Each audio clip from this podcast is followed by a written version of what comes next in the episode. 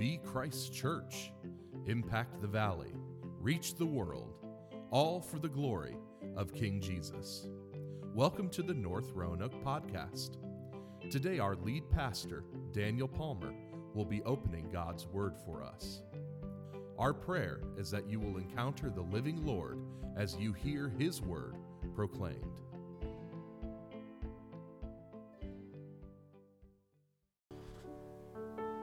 Amen and good morning. We're going to continue in the book of Philippians. We are in the, the first paragraph of chapter 3, which spans verses 1 through 11. You might argue there's a couple paragraphs in there, but it's, it's sort of one big unit of thought. And I had initially planned to preach this unit of thought in one sermon, and uh, that didn't happen. So I thought I'd get done in two, and that didn't happen. We may finish in three but I'm not sure if that's going to happen or not either.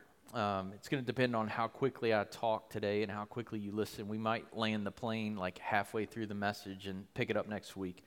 So, uh, all that to say, if you could make your way to Philippians 3, that would be a good idea because that's where we're going to be this morning. Uh, would you pray with me? God, our Father in heaven, we.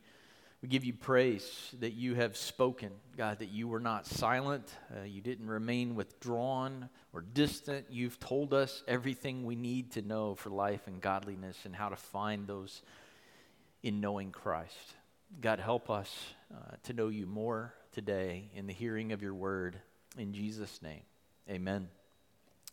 So we're in Philippians chapter 3, verses 1 through 11, but we're going to really focus on verses 8 through 11 today. Before we read the text, let's be reminded of the context for just a moment. Paul is dismantling the arguments of people who are opposing the Christians in Philippi.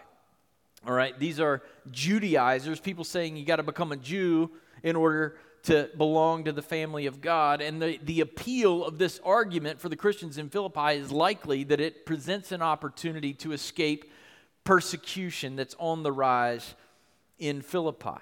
All right? So they're, they're arguing hey, just come on over and be a Jew, and then you won't be persecuted.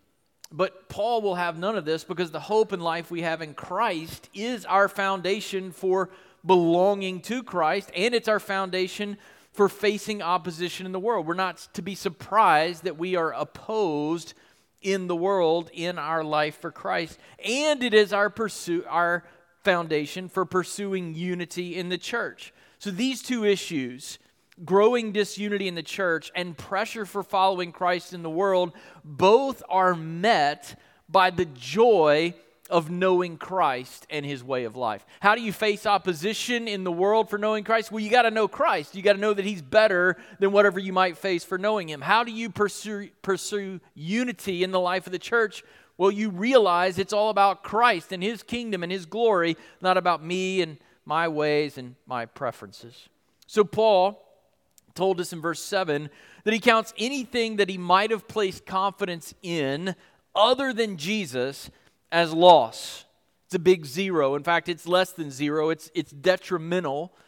And now he's going to tell us why. He could look at his pride and his achievements and his knowledge of the Old Testament and his keeping of the law and his being uh, circumcised on the eighth day and being of the tribe of Benjamin and all those things we covered last week. Why are they lost? They're lost because knowing Christ is better. Would you hear with me the word of the Lord?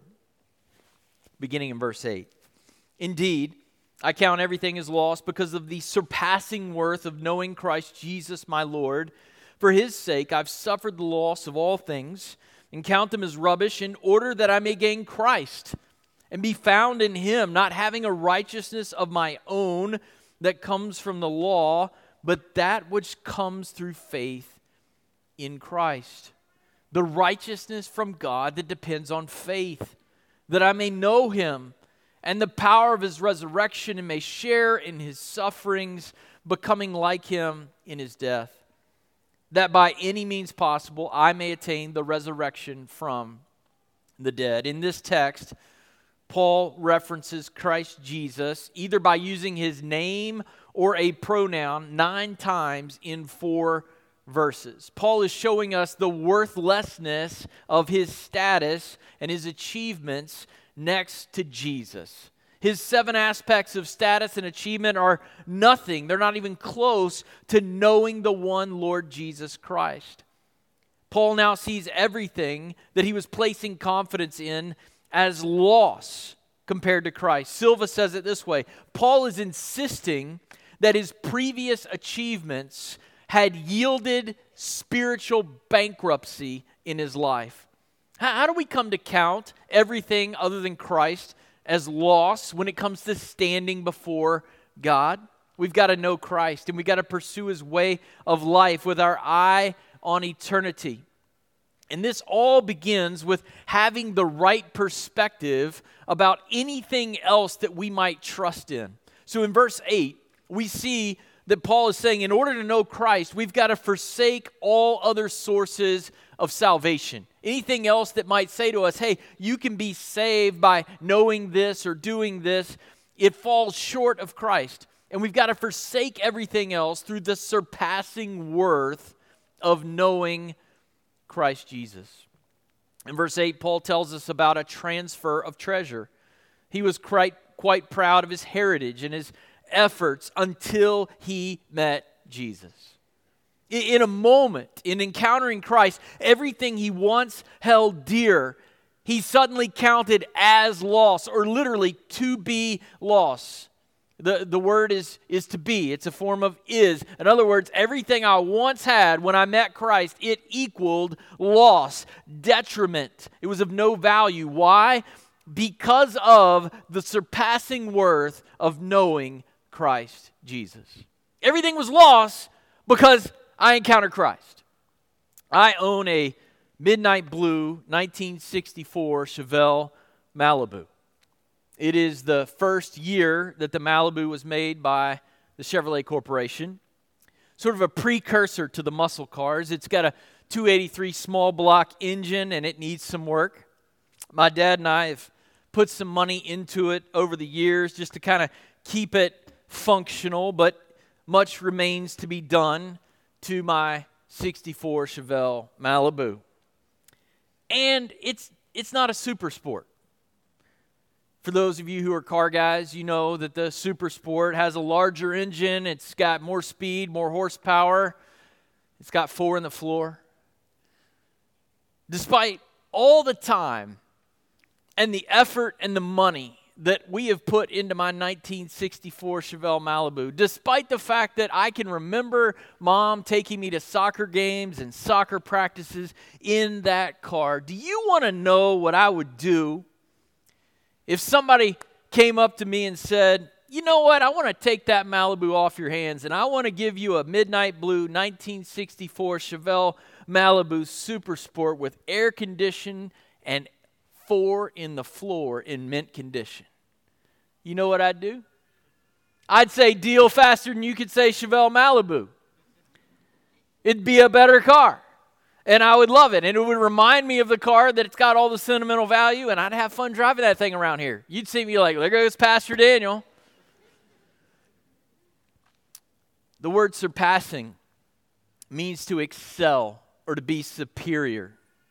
When Paul sets his status and achievements next to knowing Jesus, he doesn't have anything worth hanging on to. Notice Paul doesn't merely say that Jesus is better than his status and achievements, that's certainly true, right? Jesus is certainly better. He's better and greater than anything else we could ever have. He's got infinitely more wealth than Musk and Bezos and Gates combined. He's got infinitely more knowledge than all the professors and teachers and tutors and instructors in every college and university and trade school and high school and elementary school and junior high school combined. He's got infinitely more power than all the energy emitted by the stars in the universe since the beginning of time combined. And more to our immediate point, Jesus Jesus is God, and therefore he has the righteousness of God. So he's infinitely more righteous than we could ever be through our own status or achievement or effort. But it wouldn't do Paul very much good to just know these things about Jesus. He's got to know Jesus. He knows the surpassing greatness of Jesus, which doesn't mean they're about Jesus, it means of personal relationship with Him. This word knowledge is the same word that's used of the relationship between a husband and a wife. There's an intimacy there. He knows Jesus, and it is excellent beyond compare. Paul literally says, it is through the surpassing worth of knowing Christ Jesus that he counts everything else as loss. It's through knowing Christ that he takes seven points of pride and trades them for one thing the excellence of the knowledge of Christ. Not the knowledge of himself, not the knowledge of his good deeds, not the knowledge that he's better than other people, the knowledge of Christ Jesus. In John 17, 3, the apostle writes, This is eternal life, that they know you, the only true God, and Jesus Christ, whom you have sent. Paul has discovered the true and abundant and eternal life that is found only in knowing Christ personally. It is belonging to Jesus in a way that you gladly follow Jesus as Lord. Do you see that? He says it in verse 8 For the surpassing knowledge of knowing who? Christ Jesus, my Lord. Not somebody's not Lord, not a Lord, not the Lord, my Lord. I, he knows him personally. Jesus is God. He's Yahweh. He's King. This is what is signified by the word Lord. And Paul trades a worthless boasting in himself for the lifelong pursuit of King Jesus. He's discovered there's nothing greater than knowing and enjoying and beholding and belonging to Jesus, the Christ the promised king, the anointed and appointed king of the Father, who would come to rescue all, who would trade the filthy rags Isaiah 64 6 calls them, of our self righteousness and trade them for the surpassing worth of knowing Christ. Paul counts everything else he was boasting in as loss through the knowledge of Christ Jesus. Beloved, until someone really hears the gospel as good news, they will never count the things they think they already have and rely on as loss. It's terrifying to lose something that you're trusting in for the good life until you realize that Jesus is the door to the good life. When a self righteous sinner encounters Christ in the hearing of the gospel and the Spirit opens his blind eyes to behold Jesus, his perspective, like Paul's, is changed forevermore. I'm sharing the gospel with one of my cousins, have been for some time, and she sent me a note this morning. I sent her an article a couple of days ago. She finally read it. It was about a woman who used to be a Muslim, and then she realized that, that there was no hope in being uh, a follower or practicer of Islam, and so she became an atheist. Everything's dead, there's no purpose, and she lived her life like that. She trafficked in scholarly circles. She was friends and still is friends with Richard Dawkins, and you know what? She realized there's no hope in that. It doesn't add up there either. And then she came to saving faith in Christ. She realized the truth is in the gospel. God opened her eyes to see that the gospel is not bad news, but good news. But first, she had to deal with the bad news of who she really is. When the gospel becomes good news, God is at work.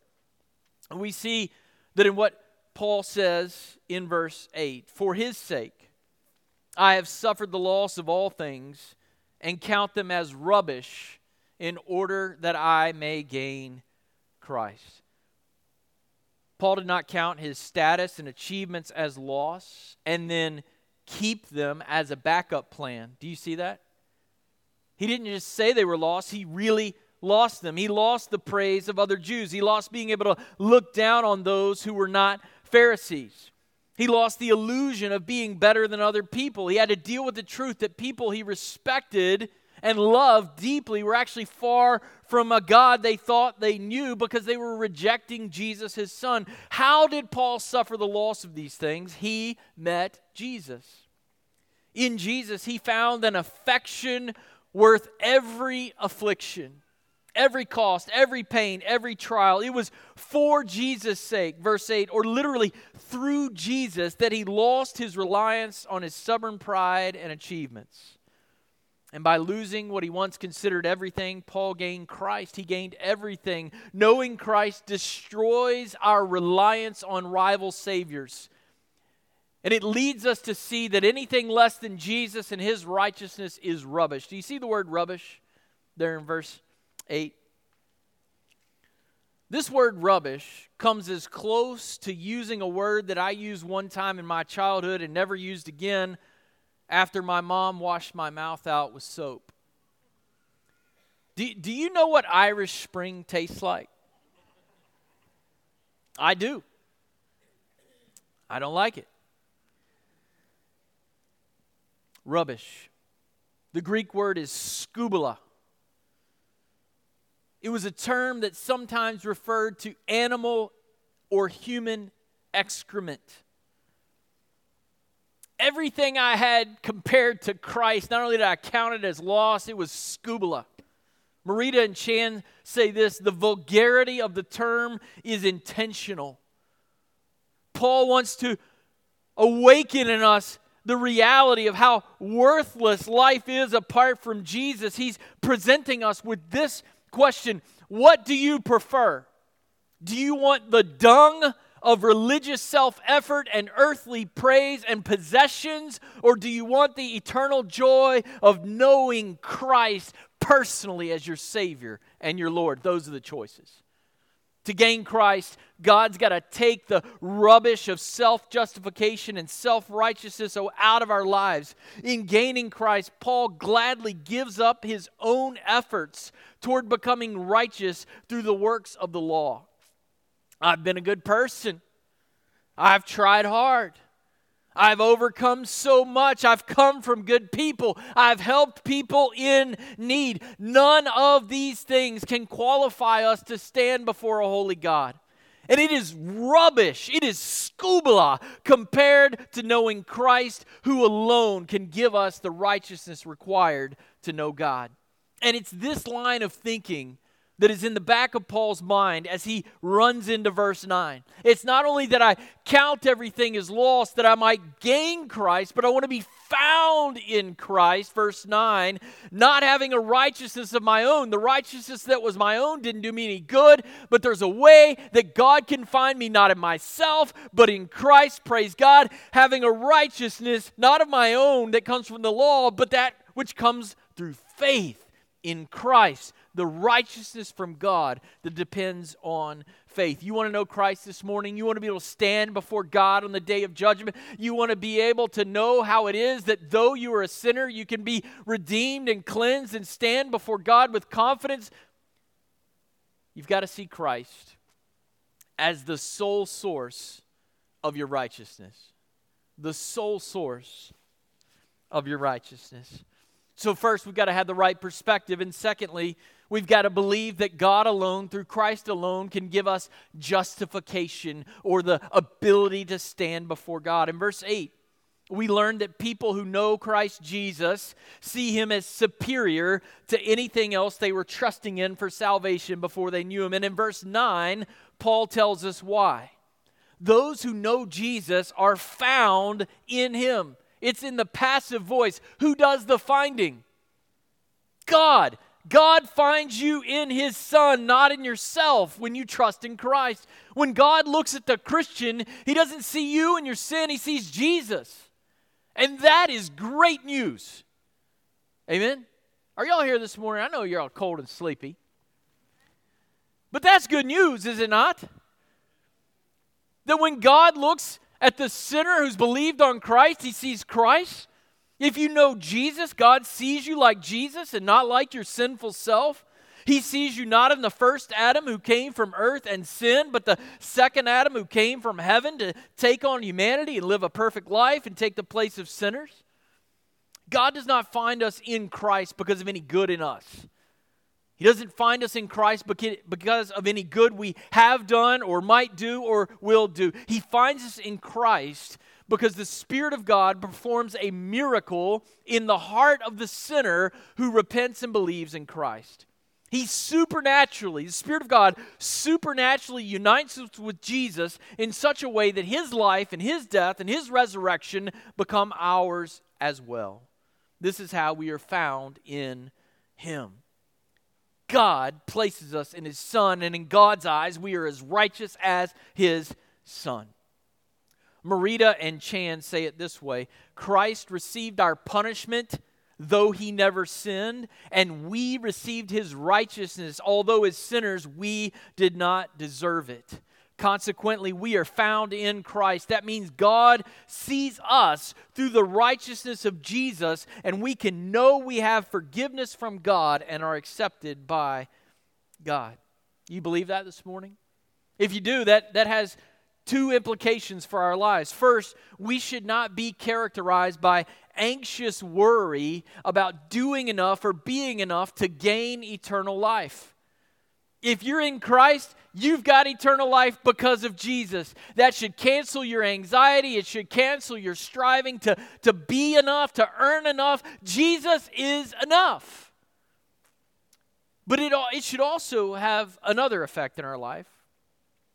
It should drive us away from any boasting confidence that it's about us that, that we could do enough or earn enough to obligate God to accept us. Well, God, it was like sub 20 today. It was like 15 degrees this morning, and I came to church.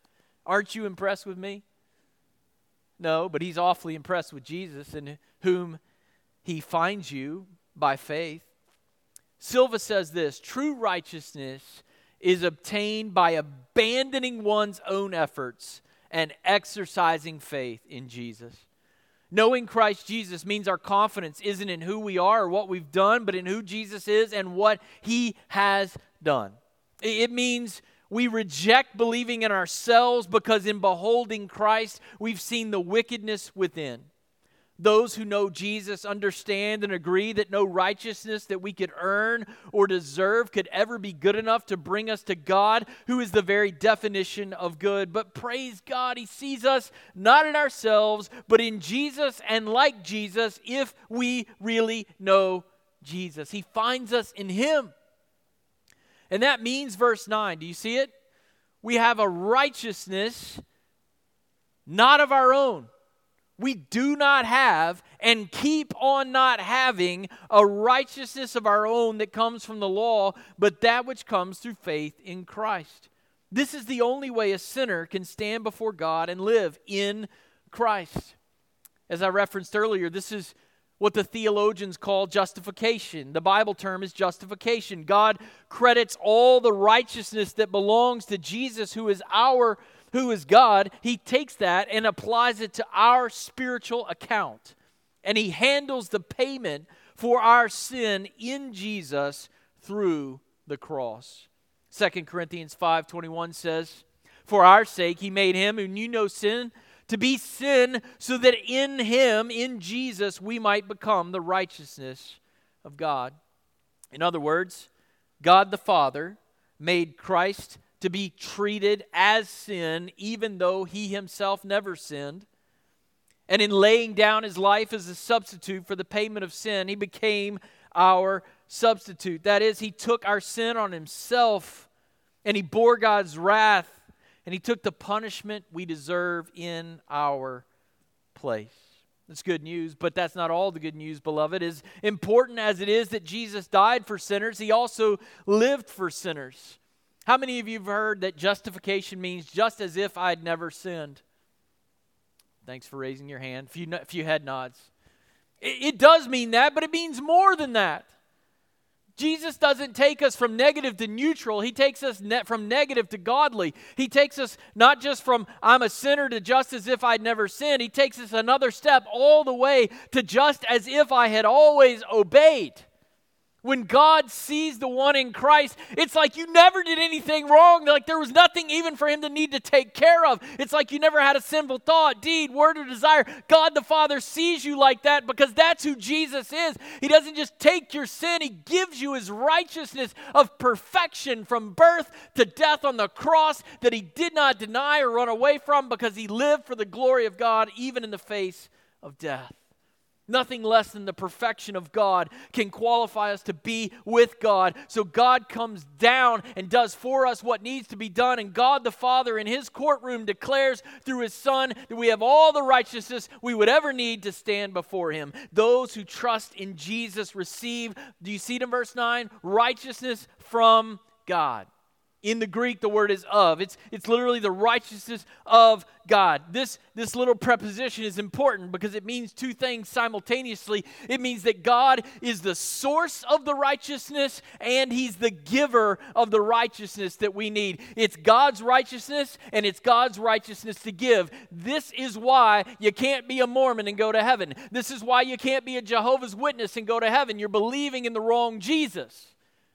Because if Jesus isn't one with the Father, he can't reconcile you to the Father. If Jesus is not God, it's not God giving you his righteousness, it's God giving you someone else's righteousness. And if you get anybody's righteousness other than God's righteousness, it's less than God's righteousness, so you'll fall short of the perfection required of the Father and you will die and spend eternity in hell because you believed in the wrong Jesus. Jesus is God, and if Jesus isn't God, we're doomed. But Jesus is God in the flesh, giving us the righteousness of God by faith. We've got to have the righteousness whose source is God, which is given by God in order to belong to God. And this righteousness can be found in one place and one person only the Lord Jesus Christ. According to the externals of law keeping, Paul was seen as blameless, but, church, he was far from sinless. No amount of law keeping could take away the sin in his heart. No amount of law keeping could change his heart or give him peace with God. And by the way, peace with God is a twin reality, right? Peace with God is subjective and objective. Peace with God means when you stand before God in Christ, He does not condemn you. There is no condemnation for the one who is in Christ Jesus. He does not throw the guilty verdict at you. He doesn't hold it over your head. You are not condemned. You are at peace with the Father. But secondly, you feel that on the inside because God applies that truth to your life. Paul, as we all do, needed God's righteousness to know God. That righteousness is available today. Right standing with God belongs to anyone, no matter how wicked, no matter how vile they've been. It belongs to anyone who believes in Christ. Do you believe that today? Do you believe that hope of the gospel that the grocery store you walk into, anyone you encounter, they can go from death to life because of Jesus? Getting God's righteousness depends. Do you see that word depends in verse 9? It depends not on your works, not on your record, not on your rank, not on your background, not on your religious contributions, but on faith in Christ Jesus. Hallelujah. We're halfway through.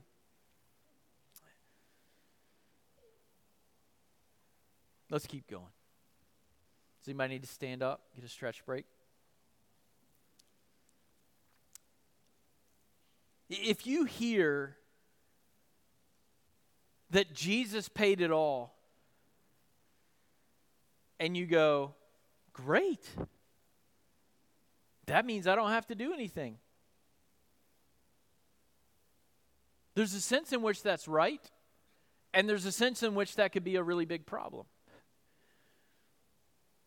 Because you can't do anything to earn your salvation, but if you hear of this Savior who gave his life to give you life, and you're like, eh, no big deal, that might be a problem because what God has done for sinners who believe in Jesus should change you on the inside. And if you really know Jesus, if you have real saving faith in the finished work of Christ alone, you're going to want to live for Him. Does this make sense? So you can't earn your salvation, but if you've really been rescued by Jesus, then you're going to want to live for Jesus. Now you might you might have to learn how to live for him, but nobody's going to have to convince you that it's a good idea to live for Jesus if you actually know Jesus. The one who really knows Jesus is going to say, whatever it takes to live for the one who gave me everything, who gave me right standing before God, sign me up. What do I need to do? What do I need to endure? How do I need to live? That's discipleship. Once you know Christ, once you encounter Christ, once you know He is your everything to stand before God, when that really happens by the Spirit uniting you with Jesus, the next question you're going to have is, What do I need to do? Not to get right with God, but because I'm right with God, how can I serve Him? How can I love Him? If you know Jesus, you're going to want to know not just that He stands in your place, you're going, you're going to want to know how you can stand for Him right now. The one who lived and died and rose to give you the very righteousness of God. In verse 10, we see that we must to know Christ in the now, not just to know what Christ did for us in the past, but to know Him right now, we've got to pursue the life of Christ in the present. This is sanctification, it's becoming more like Jesus. In verse 10, Paul shows us that knowing Jesus is not just about being seen by God as righteous based on what Jesus did back then. It's about knowing Jesus right now. It's about a real relationship with Him. Those who have God's pardon through faith in Jesus will experience His power in this present life to live as He lived in this present world. Fee says it like this Because of the righteousness Christ has effected for His people, we know Him now. When we know Christ, there's supernatural union with Him in the present, such that we know Him in our daily experience and we become like Him along the way. We forsake, we lose all efforts to justify ourselves, to gain Christ, to know Him. And knowing Him now means knowing, do you see it in verse 10? The power of His resurrection and sharing in His sufferings, becoming like Him in His death. The goal of life for the Christian in the present is not awards or accomplishments or accolades.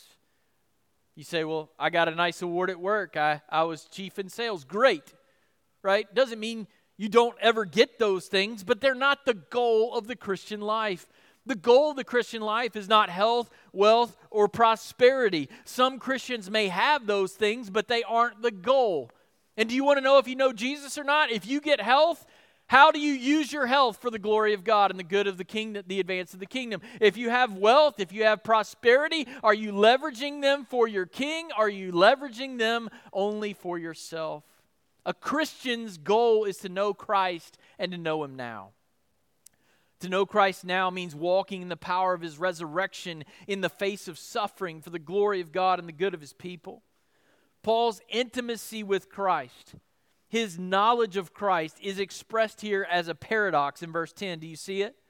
He experiences resurrection power, a holy, supernatural fortitude for today. Does anybody want resurrection power in your life? For sufferings, for challenges, for adversity. That's what God gives to the believer as he suffers for the sake of Christ and his gospel. The resurrection power allows him to persist through pain for the praise of God. It is this power, divine resurrection power, that God works into us as he changes us and makes us more like Jesus.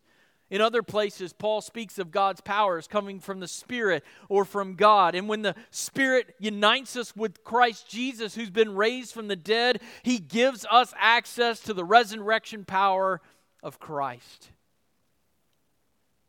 when we come to know Christ, He gives us this power over sin, death, hell, Satan, and the grave to live in this sin shattered, Jesus rejecting world like Jesus. Paul wants us to understand that if we're in Christ, we're going to live the life of the future right now.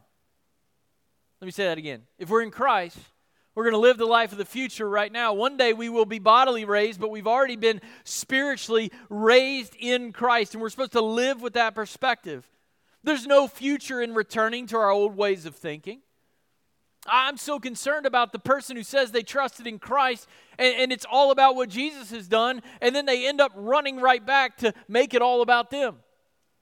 No, no, no. I've got resurrection power living on the inside. The, the way to eternity with Christ is going to be difficult. It's not going to be about me, it's going to be about Him, and I'm going to need His power to navigate that path. It's the narrow path, the difficult path, but it is the path that is infused with resurrection power. The challenge today is that we want resurrection power, but we don't want any real problems. If I come to Jesus, then my kid's never going to throw up in the middle of the night at 3 a.m. If I come to Jesus, then my kid's not even going to get hungry. My, my little baby is going to sleep through the night. The, the moment they come out of, the mother's womb, they're just, everything's going to be perfect. They're never going to have any issues. They're never going to talk back. I'm always going to get promoted at work. I'm never going to have uh, something that I have to address in my life. I came to Jesus. God sees me in Jesus, so my life's perfect now. Wrong. There's all kinds of issues you've got to face.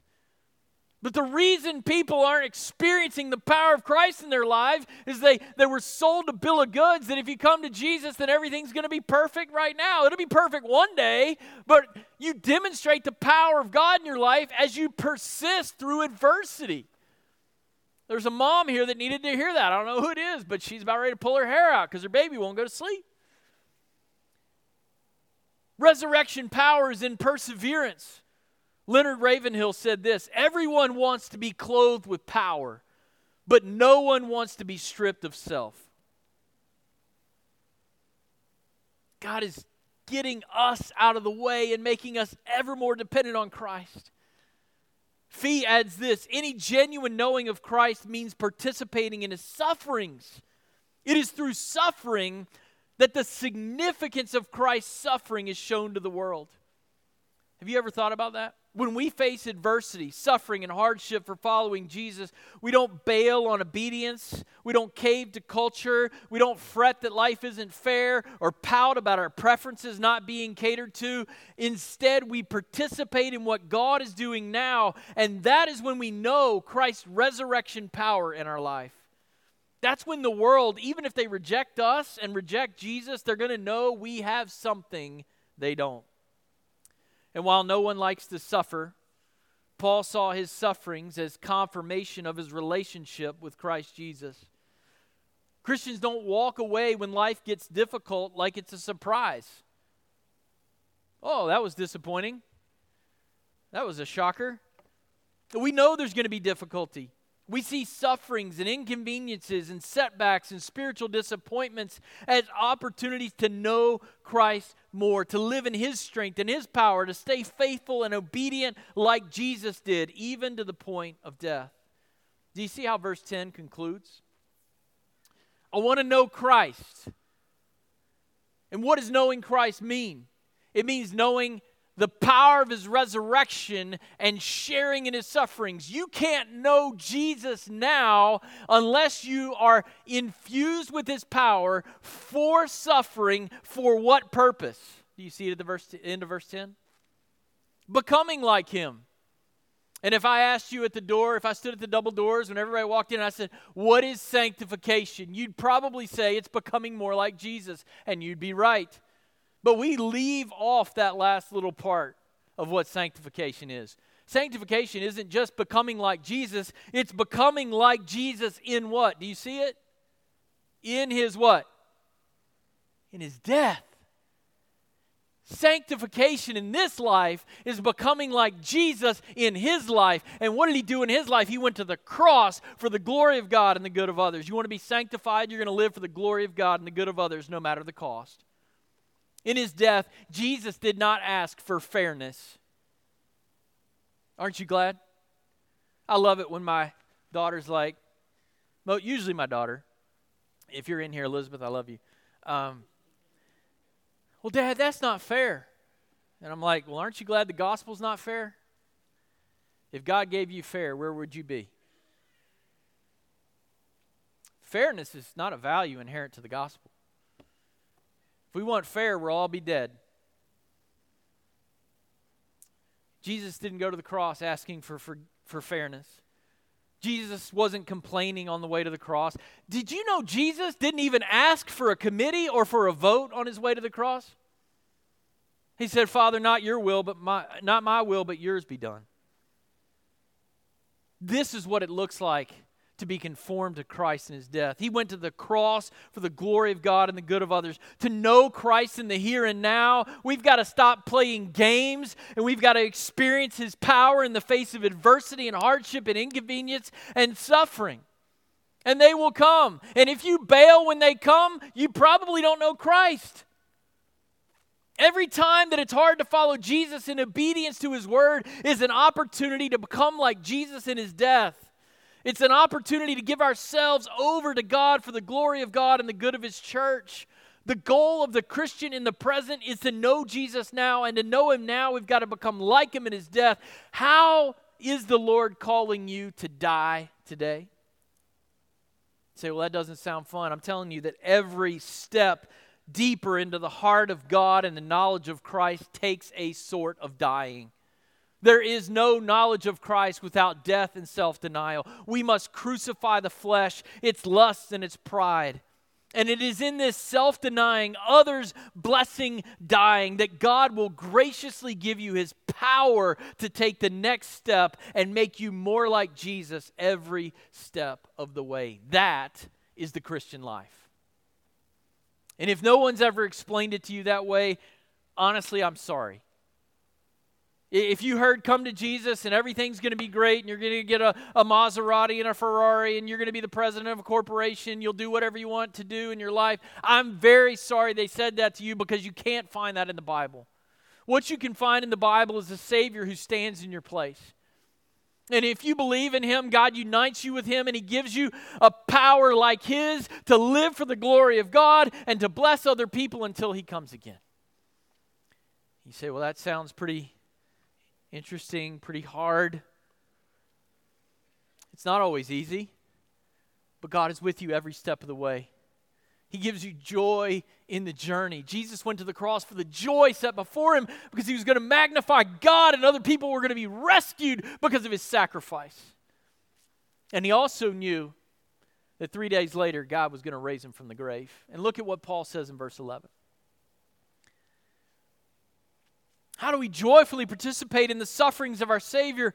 Verse 11, that by any means possible, I may attain the resurrection from the dead. I, I know what I know Christ because of what he did for me in the past. I can know him right now by living in the power of his resurrection, even in the face of suffering. And yes, it might be hard, but I do this because there's resurrection on the other side. I know Christ now in part, but one day face to face. And so, if we're going to know Christ, not only do we have to have the right perspective on who we are and what we've done. Not only do we have to believe that our right standing before God is through Christ and Christ alone, not only do we have to live for Him in the present, in the power of His resurrection, in the midst of sufferings, finally and joyfully, beloved, we must anticipate our glorious future of knowing Christ in our resurrected bodies. Why did God give you eyes? One day to behold Christ. Why did God give you a mouth? one day to declare the praises of Christ, to say, Worthy is the Lamb. Why did He give you ears so that you could hear the praises of God's people? These bodies are not incidental to the Christian life. They are wrapped up in the Christian life. This version of Christianity that wants to lose the body and just escape and fly away in the clouds somewhere is a misnomer. The hope of the Christian throughout the New Testament is not just to die, it's to die and to be raised to everlasting life. I, I want to be sure that we see the connection between verse 10 and verse 11. And I promise I'm almost done. Paul wants us to become like Jesus in his death so that, do you see it? The purpose, verse 11? So that he might attain to the resurrection of the dead. Don't, don't miss that. Please don't miss that. There's a version of Christianity that says, believe in Jesus, God will see you in Jesus, and then ignore Jesus the rest of your life, and you'll be raised from the dead. That's not in the Bible. Those who've really believed in Jesus want to live like Jesus, becoming conformed to him in his death. Why? So that they may attain to the resurrection of the dead. It is those who die to self in this life who can expect to enjoy resurrection in the life to come. Someone who says they have faith in Christ but no desire to die to sin and self has no reason to be assured of the resurrection to everlasting life. Resurrection to li- life eternal comes to those who spend their lives now dying for the glory of Christ, repenting when they're wrong, forgiving when they're wronged, enduring when they're disappointed, participating with joy even when you would have done it differently, learning to treasure Jesus with your treasures, asking for help to overcome that private sin. Those who are going to be raised to life everlasting are those who are right now becoming like Jesus in his death giving themselves, emptying themselves, denying themselves for the glory of God and the good of others. The aim of the Christian is not retirement, but the resurrection. The aim of the Christian is not temporary pleasures, but beholding the person of Christ. The aim of the Christian is not a bunch of hours with your grandkids, as fun as that is. The aim of the Christian is the pursuit of godliness, such that your grandkids might follow after Christ like you do. When Paul says, by any means possible, in verse 11, he is not expressing doubt that he's going to be raised from the dead. Rather, he's being modest. And he's also perhaps expressing a, a question about well, am I going to die physically and then be raised, or is Jesus just going to come on back and transform my body into a resurrection body without having to die? By the way, that's my preference. If Jesus wants to come on back and change me and give me a resurrection body, hallelujah. But either way, Paul's aim is to know Christ in full. He wants to know him face to face in the resurrection and beloved, that hope is, is on reserve for anyone who knows Christ by faith.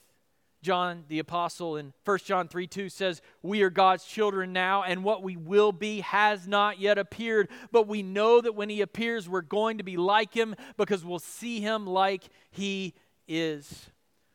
So, in closing, I ask you this, beloved Do you know this Jesus? Do you have the righteousness of God through faith in the finished work of Christ? Are you seeking to become like Jesus in his death, striving in the power of his resurrection in the face of adversity and suffering? And are you living in anticipation of having a resurrected body to praise him forevermore?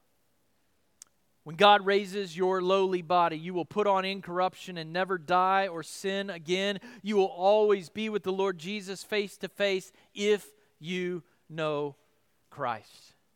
And so, in closing, I ask you again do you know Christ Jesus? Nothing less will do. As our worship team comes, would you pray with me? God, our Father in heaven, we thank you that right standing before God is ours in Christ. We thank you that resurrection power to live as Jesus lived, giving himself for the glory of God and the good of others, is ours through faith in Christ. And God, we thank you that resurrection awaits. Beholding our Savior awaits all who know Christ. And God, this, this morning, I, I know in a room this size, that there are some who, in hearing this message, say, I know about Christ, but I don't yet know him as my Lord.